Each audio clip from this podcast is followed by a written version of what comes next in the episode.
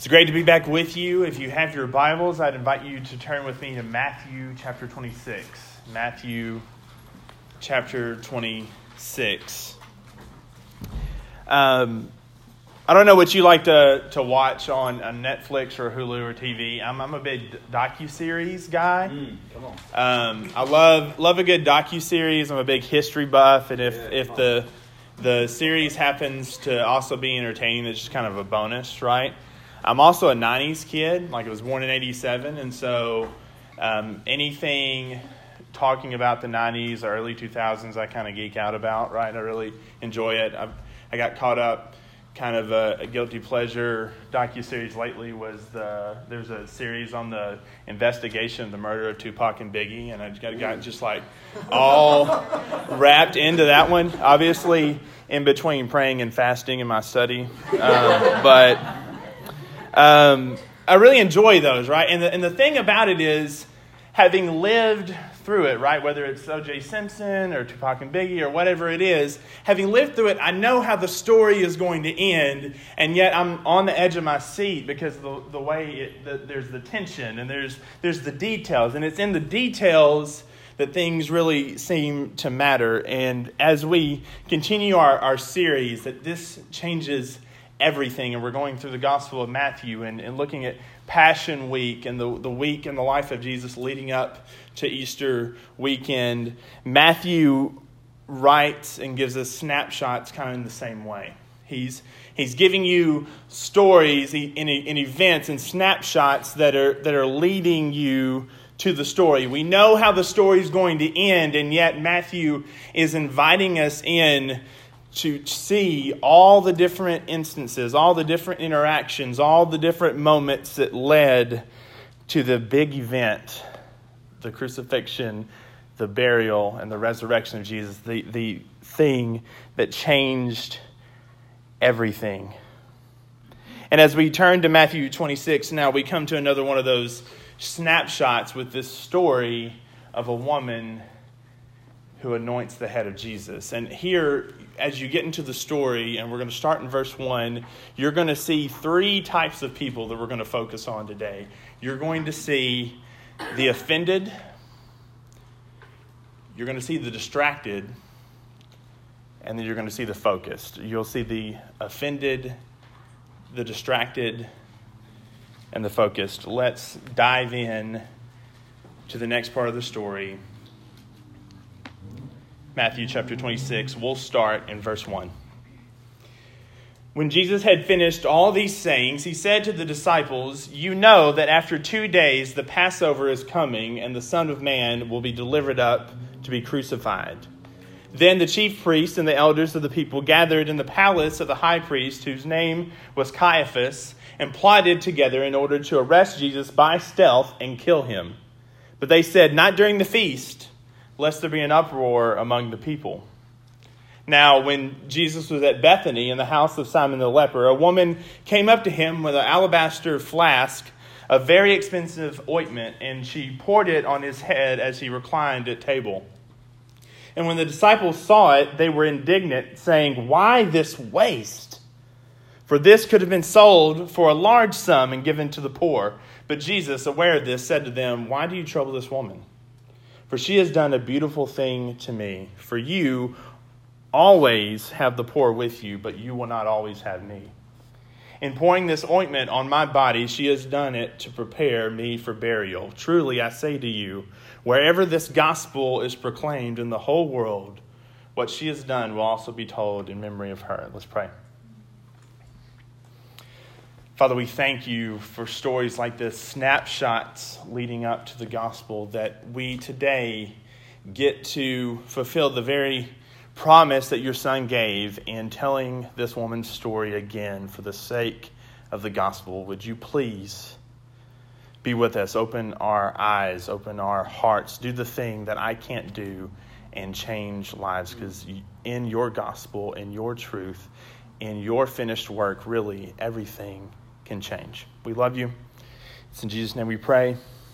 Amen. So let me give you a little bit of context here to understand what's happening in the passage. The chapter begins with the phrase, and Jesus had finished all these sayings. Now, scholars um, are they're on two sides of the aisle when it comes to what exactly Matthew is talking about here. First, there's a possibility that he's referring to the end of what we call the Olivet Discourse. Matthew 23 through 25, Jesus gives a series of, sayings and pronounces woes against the religious leaders and talks about the future, talks about what's going, going to happen, and then eventually also deals with the final judgment and the second coming of the Messiah. So there's a possibility here that Matthew wants to give you just a strong transition that, hey, we've ended this discourse, now we're moving on to something else. That's the, the first possibility. The second possibility, the one I, I tend to kind of lean towards, is um, here Matthew really wants you to see what's about to happen. That Jesus has finished teaching. That this is the last week, even two days before he's going to go to the cross. The time for teaching is over. His face is set for Golgotha. We're in the last 48 hours of Jesus. And it's in this transition that we see verse 2, what Jesus tells them. Let's look. You know that after two days the Passover is coming, and the Son of Man will be delivered up and crucified. Like any good storyteller, Matthew is building this tension He's set the urgency of the situation before us. Last week, Dan took you through the entrance that Jesus enters into Jerusalem, he, riding not on this white horse of military power and victory, but humbly on this donkey, fulfilling what Zechariah had promised us in chapter 9 that the, the Messiah would come hum, humbly on a donkey. And he enters into Jerusalem with cheers of Hosanna, son of David praises, the same crowd that in 48 hours from now is going to yell, Crucify him. And he enters into Jerusalem, and you see the curse of a fig tree. You see the shouts of people. You see the turning over of tables and chairs, the cleansing of the temple. And now we feel the tension. Two days away, he wants his disciples to understand Jesus is into Jerusalem for one purpose Jesus has come to die. And it's in that tension that we see the first group. We see the offended. Look at verse 3. Then the chief priests and the elders of the people gathered in the palace of the high priest, whose name was Caiaphas, and plotted together in order to arrest Jesus by stealth and kill him. But they said, Not during the feast, lest there be an uproar among the people. The religious, excuse me, the religious leaders hated Jesus. They hated everything about him. They didn't understand him. He didn't do things the way they thought he should do. Um, they didn't understand why he hung out with who he hung out with. They didn't understand why he ate dinner with who he ate dinner with. They didn't understand the disciples that he carried around while these fools are eating food in the field and they don't wash their hands. They, they didn't understand. They absolutely hated Jesus. He didn't cater to their position, He didn't worship the feet that they walked with, He didn't sit them at the, the honored position of the table. They hated Him. They didn't understand him. They've been wanting to kill him since Matthew chapter 12 when he said, I'm the Lord of the Sabbath when they pushed back against his disciples eating on the Sabbath. And then he heals a man with a withered hand, and they go nuts. How dare you violate the Sabbath by healing someone? Don't you know the rules, Jesus? Don't you know how this religion works, Jesus? Don't you know what it looks like to follow our system, Jesus? And Jesus does not care at all. And for that, they want him dead. But it's not just a matter of not liking Jesus. You, you can not like someone and not kill them, right? There's a lot of coworkers we may have that we don't like. There's a lot of people we may not like. Sometimes relationships are messy and difficult. We may be angry, but we don't want to kill them.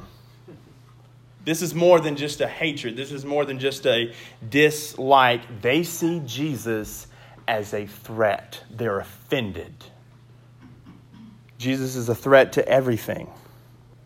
In John's account, we get a little more detail to the, the interaction as Jesus moves further and further towards Jerusalem and to Golgotha, with every increasing day, his influence is getting bigger and bigger and bigger to the point that in John's account it says, if we're not careful, everyone is going to believe in him.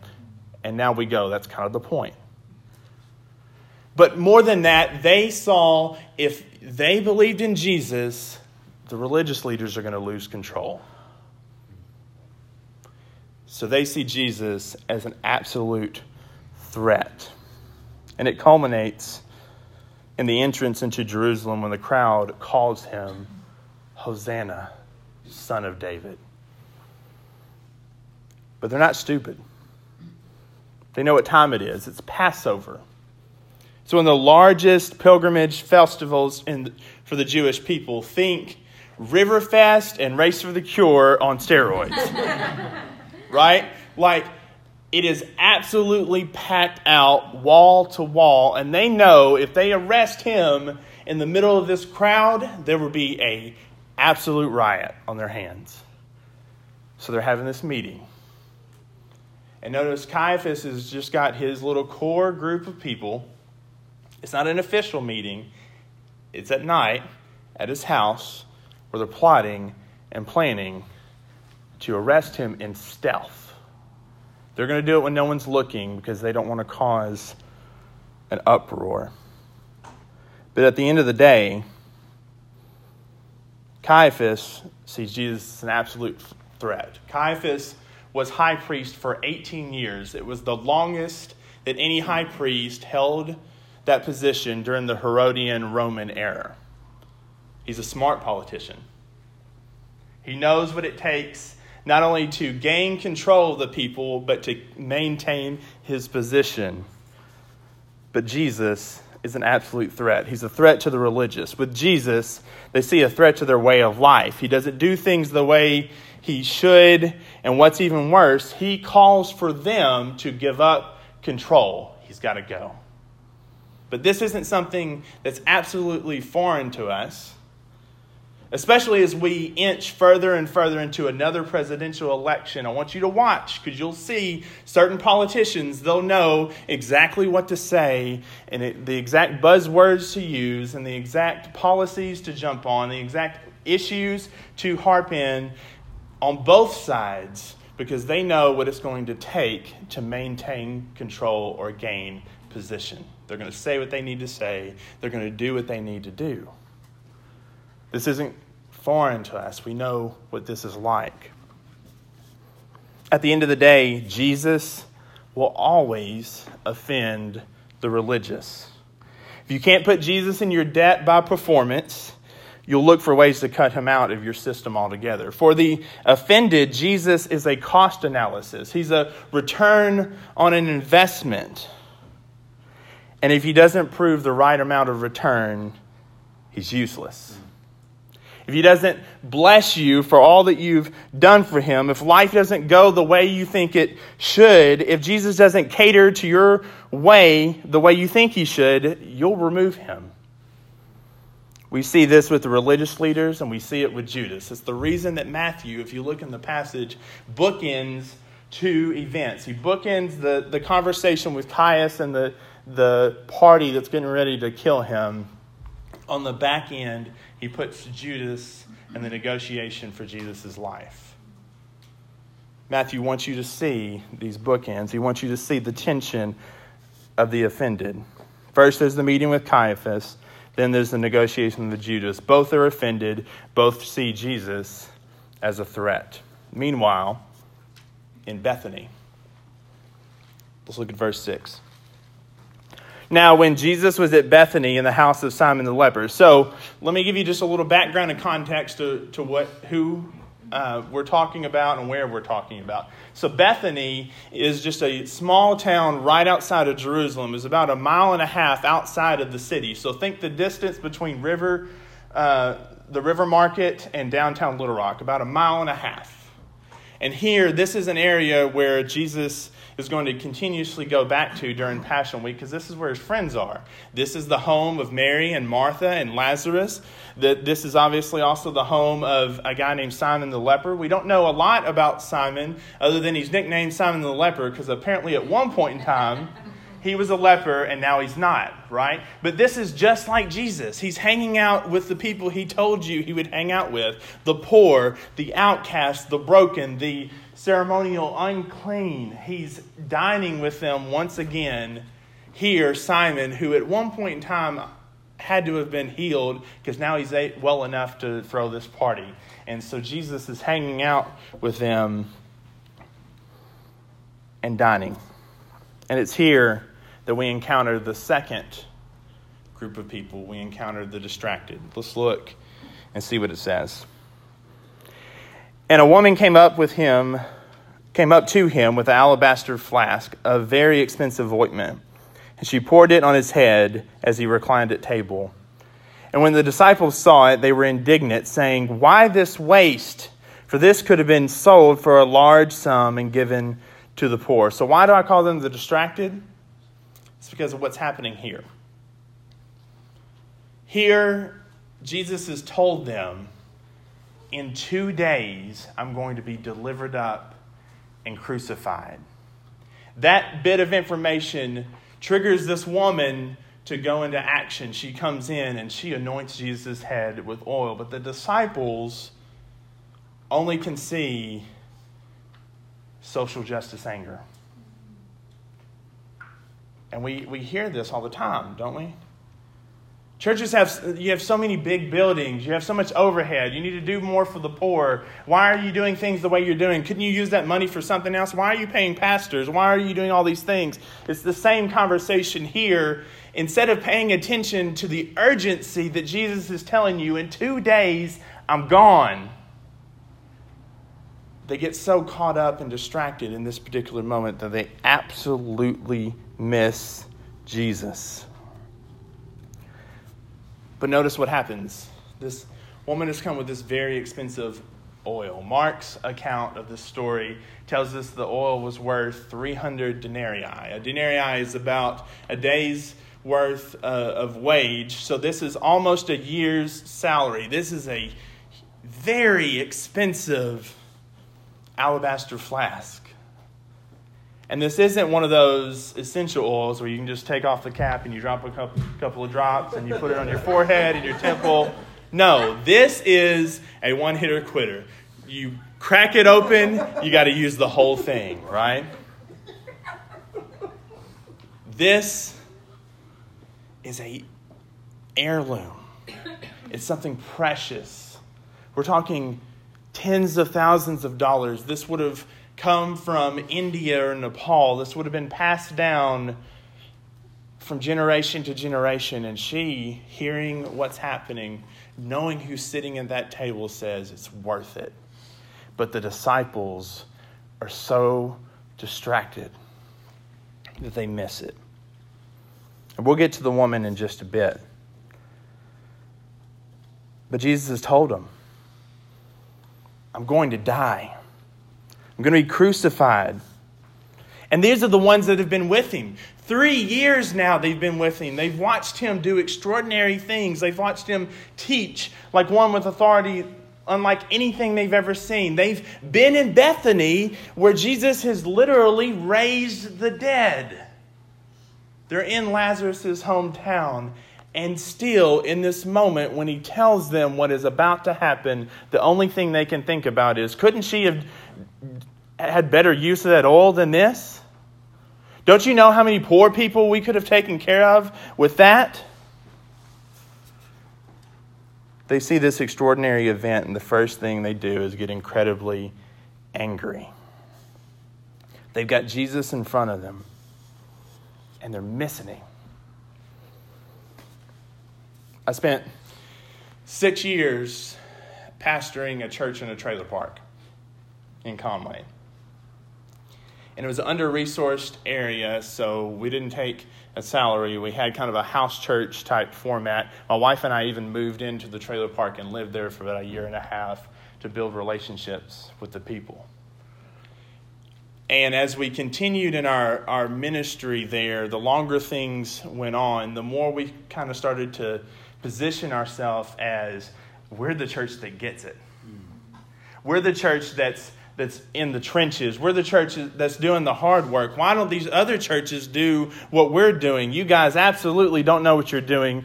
Jesus obviously tells you time and time again to care for the poor. Hadn't you read the Old Testament about all the, the passages about caring for the stranger and the broken and restoring streets? And, and don't you know what you're supposed to be doing? And we got to the point to where we elevated our social justice, our desire to do a very good thing and care for the poor. We made that the gospel. At the end of the day, we would ignore passages like this one. Passages that told you you're always going to have the poor with you. I ignored the reality that it would actually have taken not poverty, but a great deal of wealth to buy this oil. I became so singularly focused on the poor and eradicating poverty that I took the fruit of the gospel and made it the gospel. And I want to give the, the disciples some, some slack here. They just got done hearing Jesus tell a parable about a king who is going to separate the, the sheep from the goats. And the goats get thrown into eternal hellfire. Why? Because they didn't visit the imprisoned, they didn't care for the hungry, they didn't love the stranger.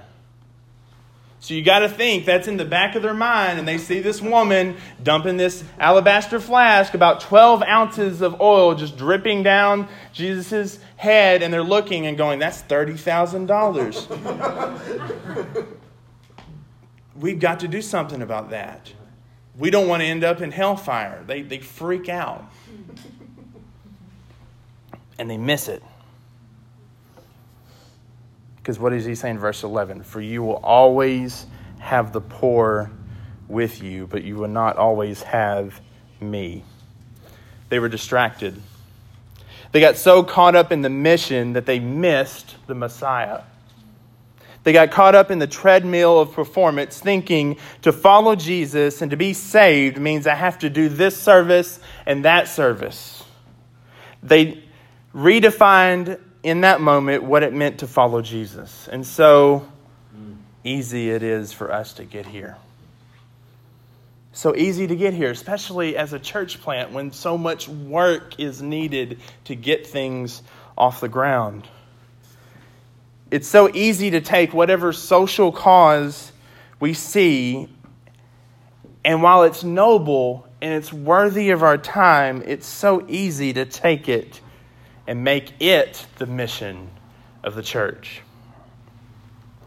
When we do this, we mistake areas of common grace where we've been given opportunities to push back the darkness a little bit in this broken world, and we make it saving grace. Does Jesus care about the poor? Absolutely. Does Jesus care about the orphan? Absolutely. Does he care about the single mom? Does he care about racial reconciliation? Does he care about the immigrant and the stranger? Absolutely. But social action will not save us. The only thing at the end of the day that will save us from sin, death, hell, and the grave is the finished work of Jesus. In that moment, the disciples did what we so often do they got distracted doing the work and they missed Jesus. Which brings us to the last person in the story the focused. Here we have the woman. Jesus has told them in 48 hours he's going to the cross, and that motivates her. He's headed to atone for sin, and this woman comes and she anoints his head. She pours out all that she has for Jesus. And that day, anointing the head of someone was a sign of respect, really reserved just for kings or priests. So here, Jesus tells her he's going to die, and she says, Jesus, let me help you prepare to do that. My king and my priest, let me anoint your head with oil. She's focused. She understands who Jesus is. She understands what he's about. She understands what the point is. And she wants to do all that she can to help Jesus accomplish that mission. Notice what he says in verse 10. But Jesus, aware of this, said to them, Why do you trouble this woman? For she has done a beautiful thing to me. For you will always have the poor with you, but you will not always have me. In pouring this ointment on my body, she has done it to prepare me for burial. Truly, I say to you, wherever the gospel is proclaimed in the whole world, what she has done will also be told in memory of her. In 1 Samuel 16, we see the story of David being chosen to be king of Israel. Saul had been picked to be king, and then he had disgraced himself. And it says that the Spirit of the Lord had left Saul, and now God had called Samuel to go look for another king. So Samuel goes, and he's going to Bethlehem to see Jesse and his sons. And as he walks into the town gates, the city elders who are kind of guarding the city see Samuel come in with this horn of oil, and they says that they tremble at the sight of Samuel. They know something is about to go down. And so Samuel walks in, and, and after son after son is passed before Samuel, and the Lord says, Nope, nope, nope. Finally, Samuel says, Are these all your sons? And Jesse says, No, there's one. But he's out there watching sheep. He says, Go get him. When David appeared before Samuel, Samuel anointed him with oil, and it says that the Spirit from that point on rushed upon David. From the event, David is sent to comfort Saul, and then the next thing he's sent to do is kill Goliath. At the table in Bethany, the Son of David has come. The true and better king was being prepared to fight the real Goliath and kill sin and death. Amen. The king is being prepared by this woman to go to the cross. He'll be buried, and then he'll rise from the dead victorious. Jesus tells his disciples that this woman has done a beautiful thing to him. She's focused. She understands what it means to worship Jesus. She understands that this is why Jesus has come to live a life that we couldn't live, to fulfill the demands of the law where we so often miss it, to die in our place, taking on himself our sin and giving us his righteousness that for all who put their trust in Jesus alone for their salvation, you will have eternal life. She knows that at the feet of Jesus is true freedom. No more need for performance, no more need for posturing or work. In Jesus, she has found her full satisfaction. In Jesus, she understands what she was made for to glorify God and enjoy Him forever. Her hope, her identity, and her security is found in Christ alone. And that, that changes everything. Notice what he says, verse 13. Wherever the gospel is proclaimed in the whole world, what she has done will be also told in memory of her. And here we are, mm-hmm. doing it. When it comes to Jesus, we are going to find ourselves in one of three areas. You're either going to be offended by Him because He doesn't do things the way you think He should, and He calls you to give up the control you think you have. Or you're going to be distracted by Jesus because you want to fit Jesus into your agenda and you'll miss what He's really about and what He has for you. Or you'll be focused on who He is and what He's done and how that changes everything. It changes how we live and it changes how we see the world around us. Let's pray. Father, we thank you for stories like this one. We thank you for Christ, our prophet, our priest, and our king, the anointed one who has come and has defeated our enemies. Help us today to see Jesus for who he really is, to understand the transformation, to understand that to find freedom in Christ will change everything for us. Forgive us when we're offended by you. Help us not to be distracted by the work of the gospel that we miss the object of the gospel. Help us. We need you. In Jesus' name we pray. Amen.